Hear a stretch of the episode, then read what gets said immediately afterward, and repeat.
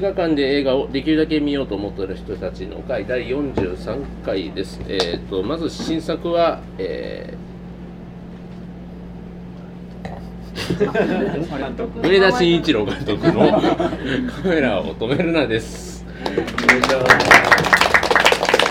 えー、とこれ、えーまず見てきた方。あこれは全員。じゃあいつもの2択で参りましょう。よかったよという方おううーんという方。あ私と、えー、という方ちょっとうんまあちょっとうん寄りです僕は、うん、ちょっと話そうっていうところですけどまずちょっと簡単にあらすじの方をご紹介、えーさせていただきますとえっ、とウィキペディアによりますと、えっと、ゾンビ映画の撮影中に本物のゾンビが襲来するリアリティにこだわる監督は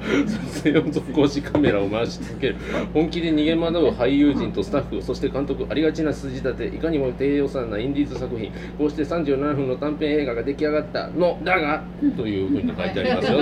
まあこれは見た人だけにねっていうまあこれからネタバレしていきますけれどもあのあのやつですけれども。はいというところでえっ、とまあそんなこんなでえっ、と今日のお酒映画とお酒のコーナーにさらに移ってまいりますけれども、はい。えっ、とではのんちゃん今日のお酒は何でしょ今日は、うはい。えーとレッドアイです。お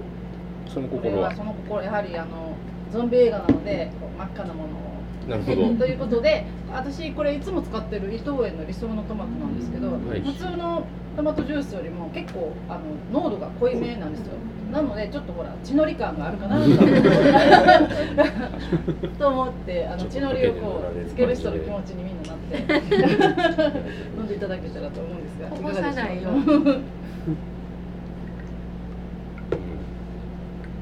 レッドアイですよね。美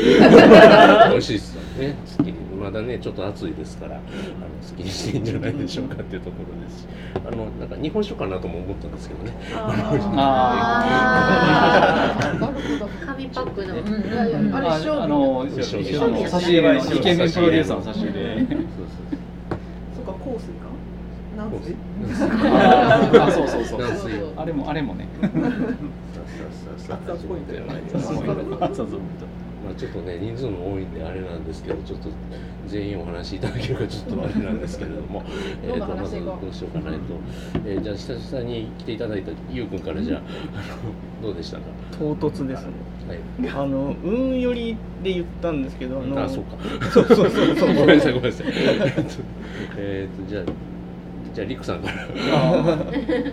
監督や。あのねアロハシャツをですねあお召しになってまアして。ですねロハではない。アアロハではない。あの柄がねなんだ柄が。アロハっぽい。はいすごいそれっぽい。監督っぽい。そうですね。なんかいやまあなんか普通に面白いというかまあ本当にあのよくできた話できっちり伏伏線が、うん。あの日本映画では珍しいぐらいきっちり伏線を回収していてうん。あのなんかまあ将来がまあ期待できるというかなんか面白い映画まだ撮るんじゃないかなという気はとかするというかなんていうんですかねまあなんかすごい評判になってますけどなんかそこまでめちゃくちゃ面白いとまでは言わないけどでも見たら安心して面白いっていうそれをウェルメイドと言っていいのかどうかわかんないですけど三谷幸喜がウェルメイドやったらウェルメイドなんちゃうかっていうぐらいのウェルメイド感ですけどというのが僕の感想ですね。なんかだからどうなんでしょうねなんかこう僕らはこう映画がす割と好きすぎる方の人が多分多いと思うんですけど、なんかそのゾンビ映画に関するこう抵抗感とかなんかそこら辺はあちなみに、えー、とうちの連れ合いの人はそんなめっちゃ見見る方とかって全部映画とか多分全然見ない人ですけどあのよ喜んで見てて。えー、とうちの近くのシネコンでやっと田舎の方でもやるようになりましてあの昨日が初日やったんですけど、あのイオンシネマでねやっぱ一番でかいあのスクリーンを当ててましてあのレイトで、まあ、2 3 0人ぐらいやったと思うんですけど、うん。なまあ、でもなんか喜んであ2回目って言って割と楽しみに来る感じのあれやったんですけどねすいませんね。なんか いまいちこう。まとまりがない。散漫な話になりましたけど。まあちょっと他にもえっ、となんか劇場めっちゃ混んでたんですよ。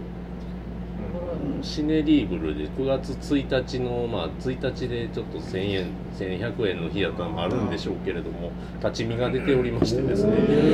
あのえうん。ー、初めて今あんの？立ち見あるんですよシネリーブル。まあうん珍しくあの立ち見券も売ってました。ん。ぐらい埋まっててでもうなんか横のカップルの女の子とも爆笑しながら見てるらしい あのいいなとは思ったんですけども。なんかなんちゅうのかなこうなんかねその劇場の雰囲気込みでうーんって思ったのかもしれないところが一個あってね。あの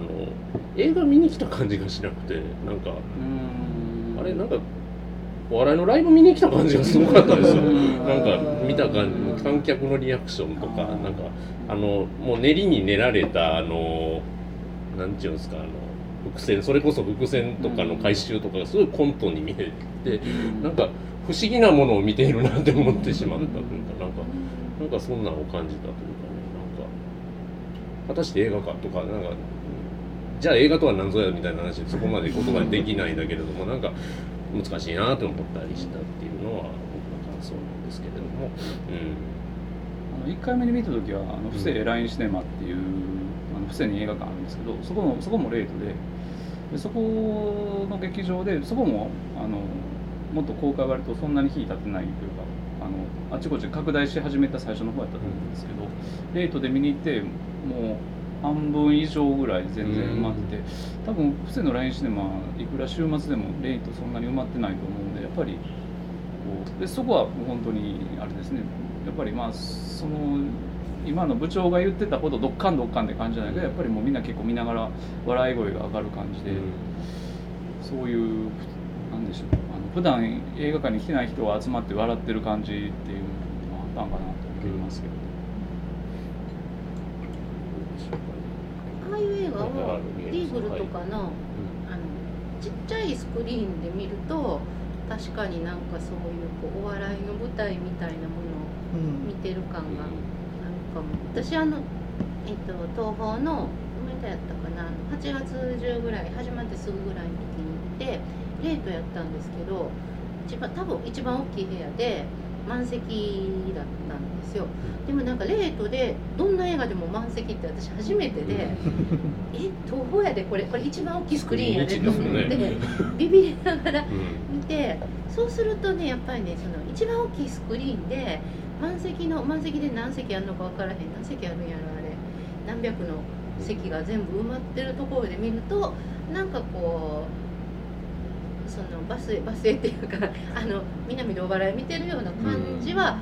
あのどんなにね受けててもないんですよ、うん。それはやっぱちょっとこうスクリーンが大きいと、うん。スクリーンと観客との距離も長くなるから前でも後ろでもね、それでなんかやっぱ映画館がなくなることはなかったんで、うん。すごいあの単純に映画として見てたんやけど今部長が言うのを聞いてあそうかリーブルぐらいのちっこい何十席とかねそういうところで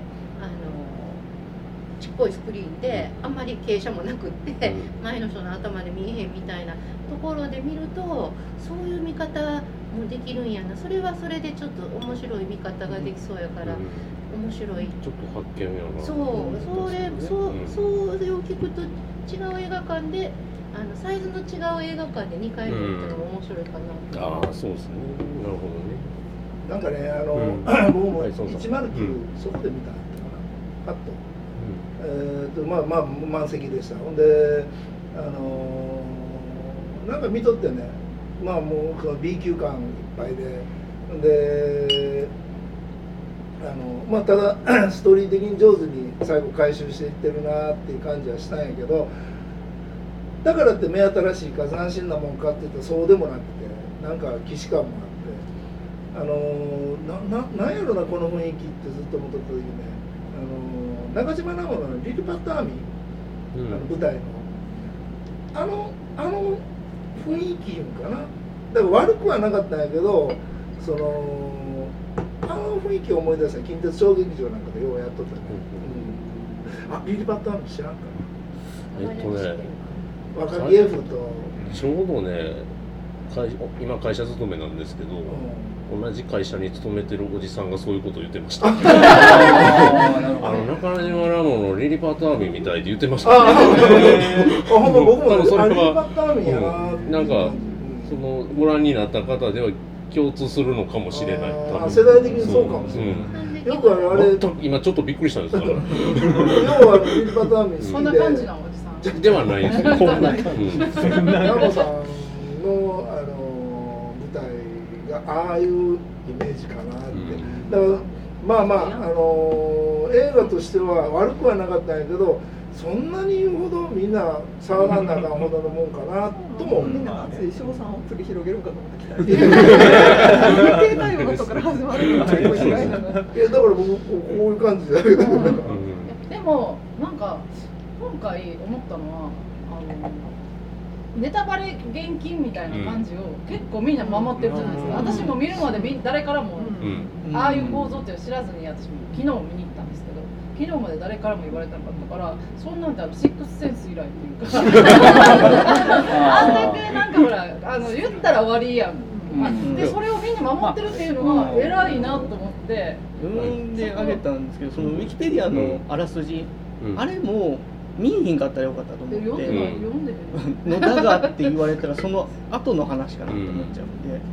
その後何が起こるのかなって期待していったらそうじゃなかったそういう話じゃなかったんで。逆にね僕はねどういう話って聞いて見に行ったかというとあのまあ実際にちょっともう低予算のゾンビ映画を撮ろうとしていたら本当のゾンビが発生してさあ大変みたいな話で始まるみたいなんやんかっていうところまでしか聞いてないんですよ。それであれ見せられて あの最初はいいですよ。わー言っててあこれはチープなやつなんやなって思ったらどうやら本物らしいその発生以後のやつとかを見ていてウォーキングデッドとか見ましたか？ちゃんと あの思って。でエンドロールが流れてですねあのおじさん一人出て行ったんですけれども、そうか悲しい誤解をしたまま出て行ったおじさんが一人明らかに分かるでしょ。あんで30分しか経ってない。でも最初の30分は我慢しろっていう話は聞いたことがあって見るまでに。ひょっとするとこれで終わりかと思って帰っていかれたのかなと思うんですけど、それは思ったようね、ん。でもしっかりもうロあのえロールやっちゃったからなんか、そうそう。うんすごい分かりにくかっなんか違うような気がすると思って座ってたら本編が始まるっていうところで、1ヶ月前な。んか感じたのがやっぱり家族愛。た、うん。妙な家族愛。妙なななんかでそれぞれが個性極まりなりっていうのとやっぱり今ってさっきのアントマンのように CG を駆使したりとかそれこそ 4DX とかっていうちゃんちゃんガチャガチャみたいな映画っていうのが流行ってるんやけれどもそこでまあもうノーマルな映画こうプリミティブなこう映画やなっていうのがかえって安心感と今の日本ってそういうものがまあ作れるやないかっていう気はちょっとしたんですよ。だからうーんある意味あのあれは B 級だからこそできたかなって。で先ほども言われたみたいにその監督自体がこれからも楽しみだけどもしあれをこう大々的にやってしまうと面白くないんかなって。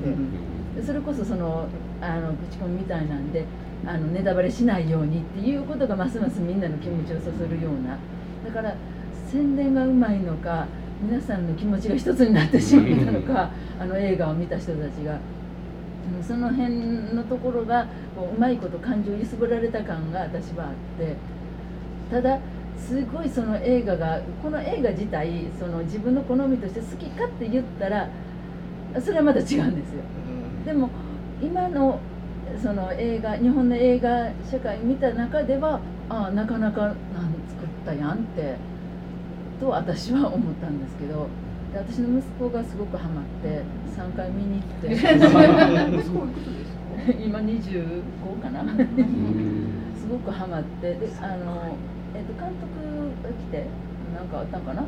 あなんか舞台挨拶とかヒーチーみたいな。ででそう本物のゾンビにそれであの息子に「あこれよかったよ」って言ったら監督があの「来たよ」とか言ってあの写真送ってくれて福岡なんですけどだからハマる子はすごいハマる映画っていうかどこになるぐらいのなんか映画かなって気はしたんですけれども。から今のこの SNS と言われてるこの時代のすごい象徴的な作品だと思うんですよね。東京で2巻でやってそこでみんな面白かった面白かったっていうことをいろいろ青年にこう発信していってそれをみんな読んでいってでそれが好評があってだから映画自体を語れば多分皆さんたくさん映画を見てるから特別これが本当に画期的な作品とかそういうレベルじゃないっていうのは分かってると思うんですけどもそういうところでこう一般まああんまりね一般のあんまり見ない人たちがそういうところでこう引きつけられていってこれだけ火がついてなんかすごいやっぱり時代の象徴のような感じがしました、ね、あのどっちかどっちかというとねいいことやと思ってるんですよ、なんかえーと、もともと,、えーと、なんか要は映画学校のワークショップから映画作りましたっていうまあなんというかいろいろ大変な映画界がなんとか映画を作ろうという一環の中でなんかラインナップ見てたらまあ小さい映画ばっかりなんですけど。で だからまああんまり大きくないインディペンデントミニシアターとかで、まあ、細々と上映されて終わっていくというかそういう感じのもともとやしもともとがそうやしで大体あの映画を撮る話なんでもう映画が好きなやつが見たら絶対にハマる話っていうか かなりハマってしまうようなっていう話でそういう規模で終わるような話なんですけどまあ今回たまたまそのいろんな巡り合わせが良かったのか頑張って脚本を考えたのが良かったのかすごいよく出来が良くてで多分そのそういう映画をと思って関係者もいっぱい見に行ってるけども全然そうじゃないものがそこにあったわけですよね。なんか多分そんな大きい規模じゃないけど、うん、あの普通に普通にあのそこら辺の人見せててもあ面白いわっていうようなもんに出会ってみんなわーってなってですで割とそういうのって昔やったらこうツイッターとかなんかわかんないですけどそういうところでちょっとこうネットでどっか盛り上がって、うん、まあ NHK のネネットを取り上げた深夜の番組ぐらいねちょろっと出て あのこんな話題になってますって言ってそのままスーって消えていってたのが今はこれだけもう何十億ってなるぐらいお客さんが何万人も見てるっていうことで。300万でその壁を飛び越えたというかね、さらに拡散したというか、ね、その、うん、不完全だからこそ観客が完全にしたって感じがしたんですよ、うん、あの映画を見て。だから私たちは完全なものを今まで求めすぎてた気がして完全な映画を見ようっていうのがどっかであるんかなって気がしたんだけど、正直言って不完全だとは思います、でもあの不完全さがああここまでみんなの気持ちを左右させてくれたっていうのがなかなか私はすごいなって言われたみたいにやっぱ SNS でやっぱりあの若い人たちがまあ年齢的に若い人たちが結構ハマってるっていうのは聞いてるんですけれどもやっぱりそういう若い人たちの SNS の力なのかなっていうふうに思います。私リックさんが言ってるんです映画好きの人がハマる感じがちょっとすごい嫌汁を感じてこの人たちと違いますからっていうそれが一番なんか引っかかって、で結局ね。あのプロットにしたってさ、はい、あの最初の37分がもっと完成度の高いものやったらさ、うん、その最後ネタバラして、うん、わーなんか「いやいやもんできたやんけ」って言ってやって、ね、ネタバレしたらいろいろトラブルの結果やったけどええものができたっていう話だったらまだ私だってさ祝福したいという気持ちになる。でも最初の37分あるじゃんわけじゃん。だから結局お前らが一番楽しいだけやないかいっていう。そのイライラ感がすごいやっぱり面白かったよ。面白かったけどそれを私らに共感しろって迫ってくるのは どういう条件なんですかって私はその映画好きなり何なりに言いたいっていう気持ちがすごいあってそれがだから私ね三谷後期的なウェルメイドが嫌いなんですよ、それもあってなんか木更津キャッツアイを重ねてる人もすごいいて木更津キャッツアイも嫌いなんですよ、ああいうああいう小賢しい感じがなんか嫌いなんですよね。でその身内で盛り上がってでも結局さできたものは3の37分なわけでしょっていう熱々ポイントをちゃんと消化できてないわけでしょっていうか苛立ちがなんか疎外感がすごくてあそれは私面白くない人ですよそんなこと私はさ面白くない人ですけどね。っていうなんかすごいそれをさみんなが面白い面白いって言っててジェーン・スーなんかさなんかこれでいい仕事がしたくなったとか言ってるさそれはリップサービスがすぎるやろっていい仕事をしたくなったっていうのはさそれは何なんかなっていう。私はもっとかっちりしたいわっていう。なんかせーのにそのせーのに作りとしては適当なウェルメイドなわけじゃない。だそのギャップがさまた腹立つっていうかなんかちょっとそれはどうなの？逆になんかあ仕事しないでいいんやと思って安心して出てくる映画なんじゃないのあの 最初の。でもなんか最後大団円みたいになってさなんか。私あのエンドロールが嫌いなんだよね。あれいるのかな？最後のあのジャクソン5みたいな曲。一番嫌い。あの曲一番嫌いあれなくて普通に終わったらなんかねワークショップ感が急に最後出てきますね。だからもともとそうやって見る映画じゃないんですってこれは。ね。なん。か作ってる人はだからフロートのつもりは多分あんまりなくって、それこそその学生のあの卒生で作ってるようなそういう感じで作っててで。あの最初の37分のあの映画もあれはだからダメやからいい。あれが本当にその完璧な映画が作れててやったらそれはなんかまた全然別のものであの、ね、どこからどこまで絶対にダメなのを温かく見る映画なんじゃないそもそもホラー映画に関して敷地が低いっていうか高いのかどっちかわかんないですけど、うん、あれでも十分怖いんですよ私。は。十分怖くてドンってなっただけでやばいみたいな。酔っ払いのおっさんの。そう。私は。私はなんかうわしょうもな。めっちゃしょうもなと思って見てた。なんか白いのかけられた。あそこからなんか感染が広がって。なんかうわしょうもな。めっちゃしょうもなしょうもなって何これ。ってもうなんか笑いながら。三人なんか文句言うな言ってた、えー、と ちなみに僕はあのこんなところに小野が言うた瞬間ちょっと僕は怒ってました さすがに。さが後半でそうそれはまあやられたと思いましたけれども。まあでも、SNS で広がった原因ははっきりしてて、それはあのネタバレをしてはいけない作品だから、だからあのそのえーと、話題についていくためには見なきゃいけないっていう「君の名は」の後半戦のと同じ現象であのね多分そのネタバレしても面白い映画ではないっていうところがよくその売れた原因でまずもう間違いないんですね。だからあの話題として消費されるのが、あの今早くなってしまってるんだけど、ネタバレ厳禁って言われた途端に実際に足を運ばなければいけなくなり、で最初は上映館が狭かったもんだからみんなのそのえっと、飢餓感が強まりだから、なんだっけあの昔のほら、えっと、ユーミンのアルバムと同じですよユーミンのアルバムが出るぞっていう宣伝だけするんですよ、でもいつまであのだ、えーと、3週間ぐらい前から出るぞ出るぞ出るぞって言ってすごいらしいすごいらしいっていう、うん、でその人々がその情報に飢えたところで出すとむちゃくちゃ売れるっていうユーミン商法と同じなんですよ。たまたまそういうのにはまっちゃったもんだからあのたくさんいけたっていうことだと思うんです、だって内容的にはすごいずるい映画ですもん、うん、だってそんなの世界で一番面白い映画は映画の本編の後についているメイキングですよ。どの、どんなつまんない映画でもメイキングが面白い、じゃあメイキング自体を映画にしちゃえっていうのはこの発想で、ああそう、うん、だからメイキングのメイキングがつまんないっていう意見はそれなりに成立するんだけど映画の好きな人間っていうか撮ってた人間からすると8ミリ回してた人間とかビデオで子供の映像でも撮った人間からすると一番面白いのはあの一番最後のところ、メイキングのメイキング、でどんなそのつまんない作品でも後ろについてるメイキングが面白いっていうその面白い部分があの映画の本編っていう構造になってるものだからだからあの最初のその本編の映画 のところでイライラしちゃうと多分楽しむ余裕がなくなっちゃうっていうだからちょうどつまんない映画を見させられてもう DVD これつまんないからもう売っちゃったっていう人と同じですね。実はそのどんなつまんない映画でもメイキング映像面白いんですよ。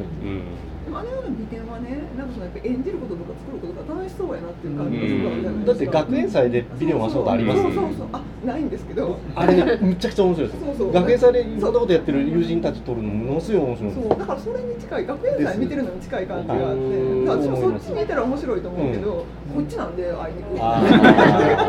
学祭で舞台の台本は書いたことあるんですよウォーターボーイズ2っていうやつ。を勝手に。中学の時に。やってですねなんかあの時のこととかすごい思い出しました。そうみんなちょっとずつそういう思い出があるもんだから、あれでそれで呼び起こされる人はきっと共感してしまえるんじゃないかななんかトラブルはあったんですよ。なんかなんかセリフの言い回しとかが気に食わへんとか言うてきたりえー、そんな言い方はしないとかじゃあ帰るからもうみたいな そういうのとかねなんか思い出したりしましたけど。なんか役者は何あれ？えーとね、ワークショップに来てる人とあとプロの人もやっぱり入ってますね。あの役者よかったなあ役者よかったですね。なんかえっ、ー、とねお奥さんえっ、ー、と監監督と奥さんはまあプロまあプロというか役者あのちゃんとちゃんとそういうずっとそそっちの畑の人で、あのイケメンプロデューサーも多分映画とか何本か出てる。で女優女の子は？新人と。今度なんかまた？あ鍋プロかなんかで契約しましたね。であのあの熱々ポイントのおばちゃんが素人なんですよ。ああれワークショップに来てる人やったみたいなそうか。プロデューサーの。そうそうそうそう。そうそう。伏線回収伏線回収でやってきて、うん、あのプロデューサーのおばちゃんが何もされないのはおかしいなと思いながら見てたんです最後あの、うん、アパホテル。アパホテル。社長違うだからエンドロールの後飲み会でみんなバーってやっておばちゃんがトイレに立って後ろからゾンビに襲われるっていうオチじゃないかなって思った。そうそうもう一個オチがあると思うんだよ、ね、そうそこなんか欲しかったって言われてそこ実は天然やったっていう。いろいろ考えてたところ、うん、そうか。あの女の子めっちゃ可愛かったですあの、監督の娘。娘、あのかああいう顔の女優はいいよなうん奥さん役の人って昔すごい昔の話なんですけど TBC エステのコマーシャルで、うん、ナオミ・キャンベルが出てたやつで、朝なんかあの食卓でお父さんお母さん娘がいてで娘がなんか OL の娘朝出てくんですよ「ナオミ」って言って、それで夜帰ってきたらナオミ・キャンベル。があの OL の娘さんがお母さんナオミになる人。ナオミになる人。ナオミになる人がそのえあの本どっからその情報いやなんかインターネットでこちょろちょろ本当になんかもう直美会の人やったあのコードも良かった。うん、良かった。本。本。舞台舞台っぽいですねすごい。あ舞台っぽい。あとなんか舞台ああそうだやつね。いやなんか詳しくないんであれなんですけどなんか先ほどリリパットアーミーの話がこう出てたんですけどなんかあの全然違う劇団ですけどなんか今揉めてるっていうかパクリだっていう話。がもともと舞台の脚本だったやつをだったんで確かに舞台っぽいって言われたら多分そうなのかなと思って。あれはまだ揉めてる最中なの？ぽいですねでもあれ著作権専門の弁護士さんと知り合いねんけど、えー、あれあのならない。もう完全にならない。私あのウィニーの訴訟をやった時に弁護士さんやねんけど。あのダンク。であれの時に訴訟で勝った弁護士さんやねんなるわけないやん。そのそのくらいのレベル。門前払いレベル。門前払いレベル。まあそんなん言うとったら全てのこと何もできなくなる、ゾンビはロメロだけみたいなことになってしまうかもしれない。だって週刊誌がなんか火つけただけであって、まあだから原原案にするか原作にするかとかまあ細かいねそういう条,、条件の、うん、なんかねそれをね著作権の侵害云々って言い出したら映画作れないし本も書けない、うん舞台の方はなんか、えっと、ミステリーやったのかなもともと。映画じゃなかったなんか多分ならへんのやろうなと思いながら。だからね商品その商品になって売れるか売れへんかの問題があってで打作あのいくらそれをあのデフォルメしたりなんかしとったとしても商品として売れへんかったら何の価値もないし、でそれを売れたからやって今あの盗作やって言い出したらそれは違う。うん全く同じもやったら別やけど、うん、4月ぐらいに見に行ったんですけど、はいはいはい、平日の朝一で見に行ったら、うん、満杯満席で統合しになって、なんかシニアのご年配の夫婦もいれば、小学生ぐらいの男の子が親と一緒に来てきてもう拍手喝采大爆笑だったんですよ、こんな景色見たことあるかしらと思って。で今年の、まあ、日本映画ってどうしても例えばテレビのスピンオフとか漫画原作で「壁ドン」とかそのダニーズの子が主演しててみたいなのがどうしても流行ってしまう傾向にこうじくじたる思いを持ってたもの今年の映画のニュース日本映画のニュース何ってた？ら万引き家族って言おうと思ってたら、どんこのカメラを止められてしまってその中ではなん。かとてもそれを評価したりとか映画の映画の中身は好き嫌いあるしこん。だけ話題になったらアンチの人ももちろんいるかもしれないけどこんだけ流行ってこんだけ映画館に足を運んでくれるっていうのがこのこの回のね映画館に映画を見る人が、ねなんかあいいいい現象だったなって、こんな感じで眺めてます、なんか作りたいと思う人が増えそうって感じですね、子供とか見たらね、なんかあのそれこそ最初の最初じゃないかえっとあのバット持ってあのギッタンギッタンにするシーンとかあるじゃないですか、うん、あれの裏側のシーンとか見たらああこういうふうにして作ってんのかとかあの血のりとかもあの掘り出したりとかいろいろやってカメラが回り込んでみたいな。ああこうすんのかみたいな思いながら見てたんですけど、うん、あそこでも笑いってましたよね。血のりが飛ぶとそうそうそうそう、うん。なんかほんまに人が死んでしまったと思って心ほんまに怖いなゾンビじゃなくて人間やとか正しいゾンビがファンみたいなメイクさんが狂気に落ちてしまった。あの演技すごい良かったですよね、うん、人間社会の縮図じゃないか。熱々ポイントあのなんかその最初の37分はかなり古典的なゾンビ映画っていうか、僕あ実はあのあのあそこで一番好きなのが最後にカメラ上に上がるでしょ、うん、であれロロメロは確か必ず上に上がるんですよ、うん、あそううん、確か。必ずでもないかもしれないですけどあのとりあえずナイト・オブ・リビング・データ絶対上がってたと思うんですよ。あれナイトールはニュース映像に切り替わってニュース映像でしたっけ、はい、なんかなんで見たかな？ドーンはドーンか。ドーンはあのヘリコプターなんで当然上に上がるしあとあのデイは、えっと、あれもヘリコプターで最後は脱出するからまあもとも本当の最後は海辺のシーンなんだけど。気にする話じゃないと思うんですけどだから要はあの37分の本編というかそのワンショットのやつあれの設定的にゾンビは最近でやってるんですか？あれは。呪い？どっち？みたいな。すごい気になってて。もうそれがもう気になって気になって最後のあの六芒星みたいなやつで。旧日 本軍の生物兵器。ああなんか最近系。違うやん！みたいな。絶対違うやん！みたいな。あれ最後は五芒星やから陰陽師で、ね、そんな。あロケどこなんやろうね。ようあんな。ももやもやもやもやしながらあれを見てても。でも動き鈍いやつおるし走るやつおるしみたいな。いやでもああどうぞすみませんしょうもない話あのクレーンで上がるんじゃないんですけど、うん、その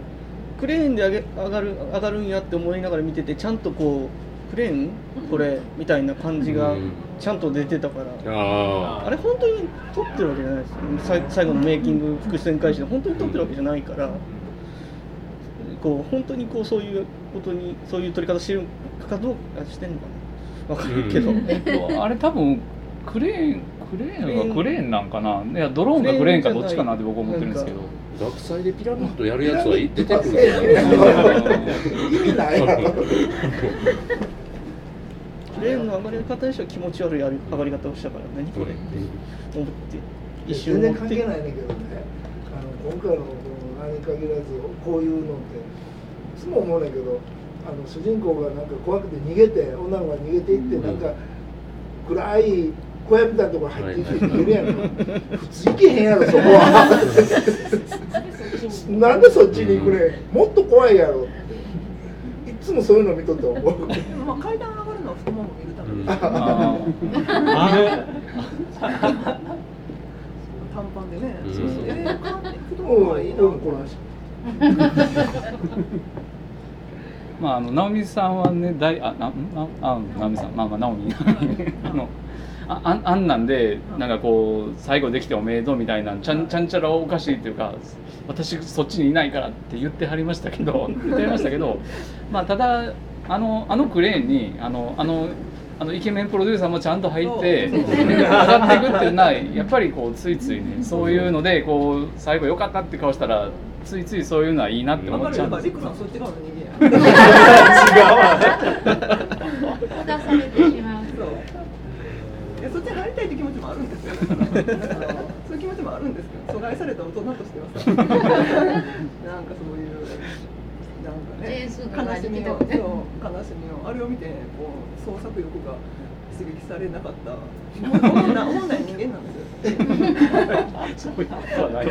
寝ても覚めても引きずってます。それではない。そういうことではない。前は演技したのに。ナオミさんは寝ても覚めてもあの先月聞いてくれた人はわかると思うんですけど、エキストラに出たのに、それでみんなで見に行こうと言っていたら、めちゃくちゃシーンが。でも絶対見たるもんかってみんなでお友達で言ってていいけど、案外評判が良くて悩んでる。原作もすごい好きであれは。みんな原作は読もう。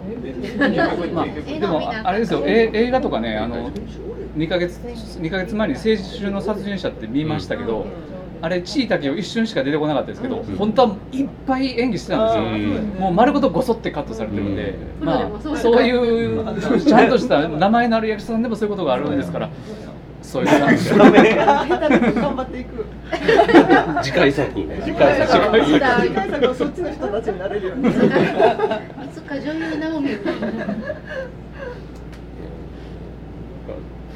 おもろいっすよね、やっぱり、うん言って手上げいや、だから、え映画、だからやっぱ、なんじゃこれはって思ってしまったんだよなっていうところは、まあ、ちょっとまたでかいところで見てみますかと思うんですけれども。ちっちゃいところで見てみますはい。しめじさんとかは、あ、そうですね。まあ、あの先月ちょっとこの最近見た映画で先にちょっと感想を言ったんですけど。ほど話に出たようにもう女子高生ものとかおっさんと女子高生がとかもう 先生先生先生警官と警官と女子高生がとかねもうあなんかこうねこうジャニーズとか でなんかもうみんななんかこうこう肩肩記号記号記号こう見たところにああいうのがポッと売れるっていうのはすごく嬉しいなと思う、それだけであよかったまだなんか一応一縷の光があるなぐらいのなんです。という意味であとあのやっぱりあの女の子出てきてせいぜいさっきおっしゃったようにちょっと太もも見えるぐらいのお色気でなんかこう過剰に女子高生がまた制服の出てきたとか、とかそういうなんかあとあのえーと、主人公の監督の娘さんが普通の顔なんですよね。普通の子いい女優さんなんですよ。なんかお父さんダメよみたいな、うん、アニメっぽいキャラクターじゃなくてあ普通の女の子出てきたし、うん、普通に映画オタクなんですよ。T シャツ。T シャツ着てた。T シャツあの T シャツもあざといです、ね。トラビスと シャイニングと。なんであのあそういうところがちょっと今のなんか映画のキャラクターとかとはちょっと自由な感じがあってであのこういう映画なんかこういうなんかこうもうちょっと型じゃなくてこういう感じでちょっとずれた感じっていうんですか？ちょっとリニューアルしつつキャラクター設定もリニューアルしてつけてちょっとずつ新しい感じのが出ていったらいいんじゃないかなという意味で、もう先月はぜひいっぺん見てくださいという感じでおすすめしたんですが。まあでも正直映画の出来に関してはまあこんなもんかなということもあるんですけどまたちょっと話が微妙にずれるんですけどかなり昔にあの某芸術大学のなんか卒業制作みたいなやつで林海蔵監督があの、えーと、教鞭をとってた生徒さんのこう合作みたいなやつで「魅力」っていう稲垣太郎原作の小説の原作にした映画があったんですよ。で林海蔵好きなんでこう応援のつもりで見に行ったら前半がその学生さんがメインで作ったやつでああ辛いみたいな。で後半があの永瀬正俊主演で佐野史郎さんとかも出ててちゃんとプロの人たちだけで作ってるんですよ。で後半はあすごいなんかラストカットすごいお金なくて安っちいけどこれはちゃんと映画として見れるけど前半なんかあのすごいなんかこう辛い1999年の夏休みみたいな感じで あれをすでに100倍辛くした感じでなんかもうとっても辛かったんであのそういうワークショップでこれだけ、あの辛くないっていうのもとりあえずまあ温度は低いですけどいいポイントかなっていう。っていうか。歯並びが悪いのが良かった。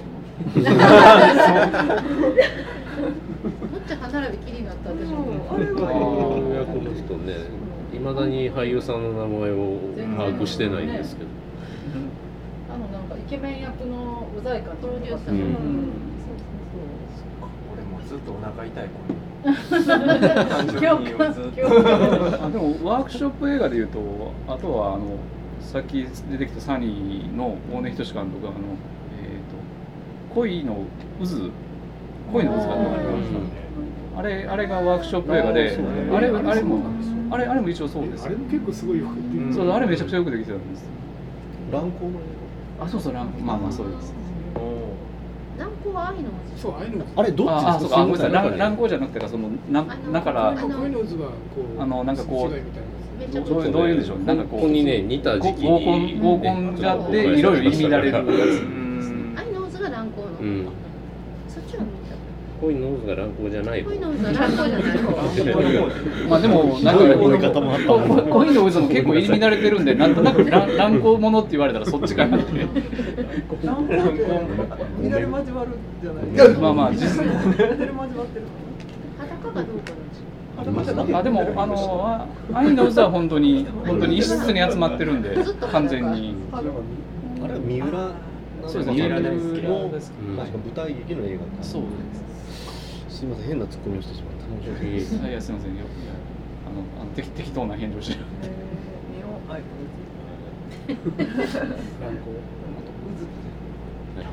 そんなこんなで。ワイワイやって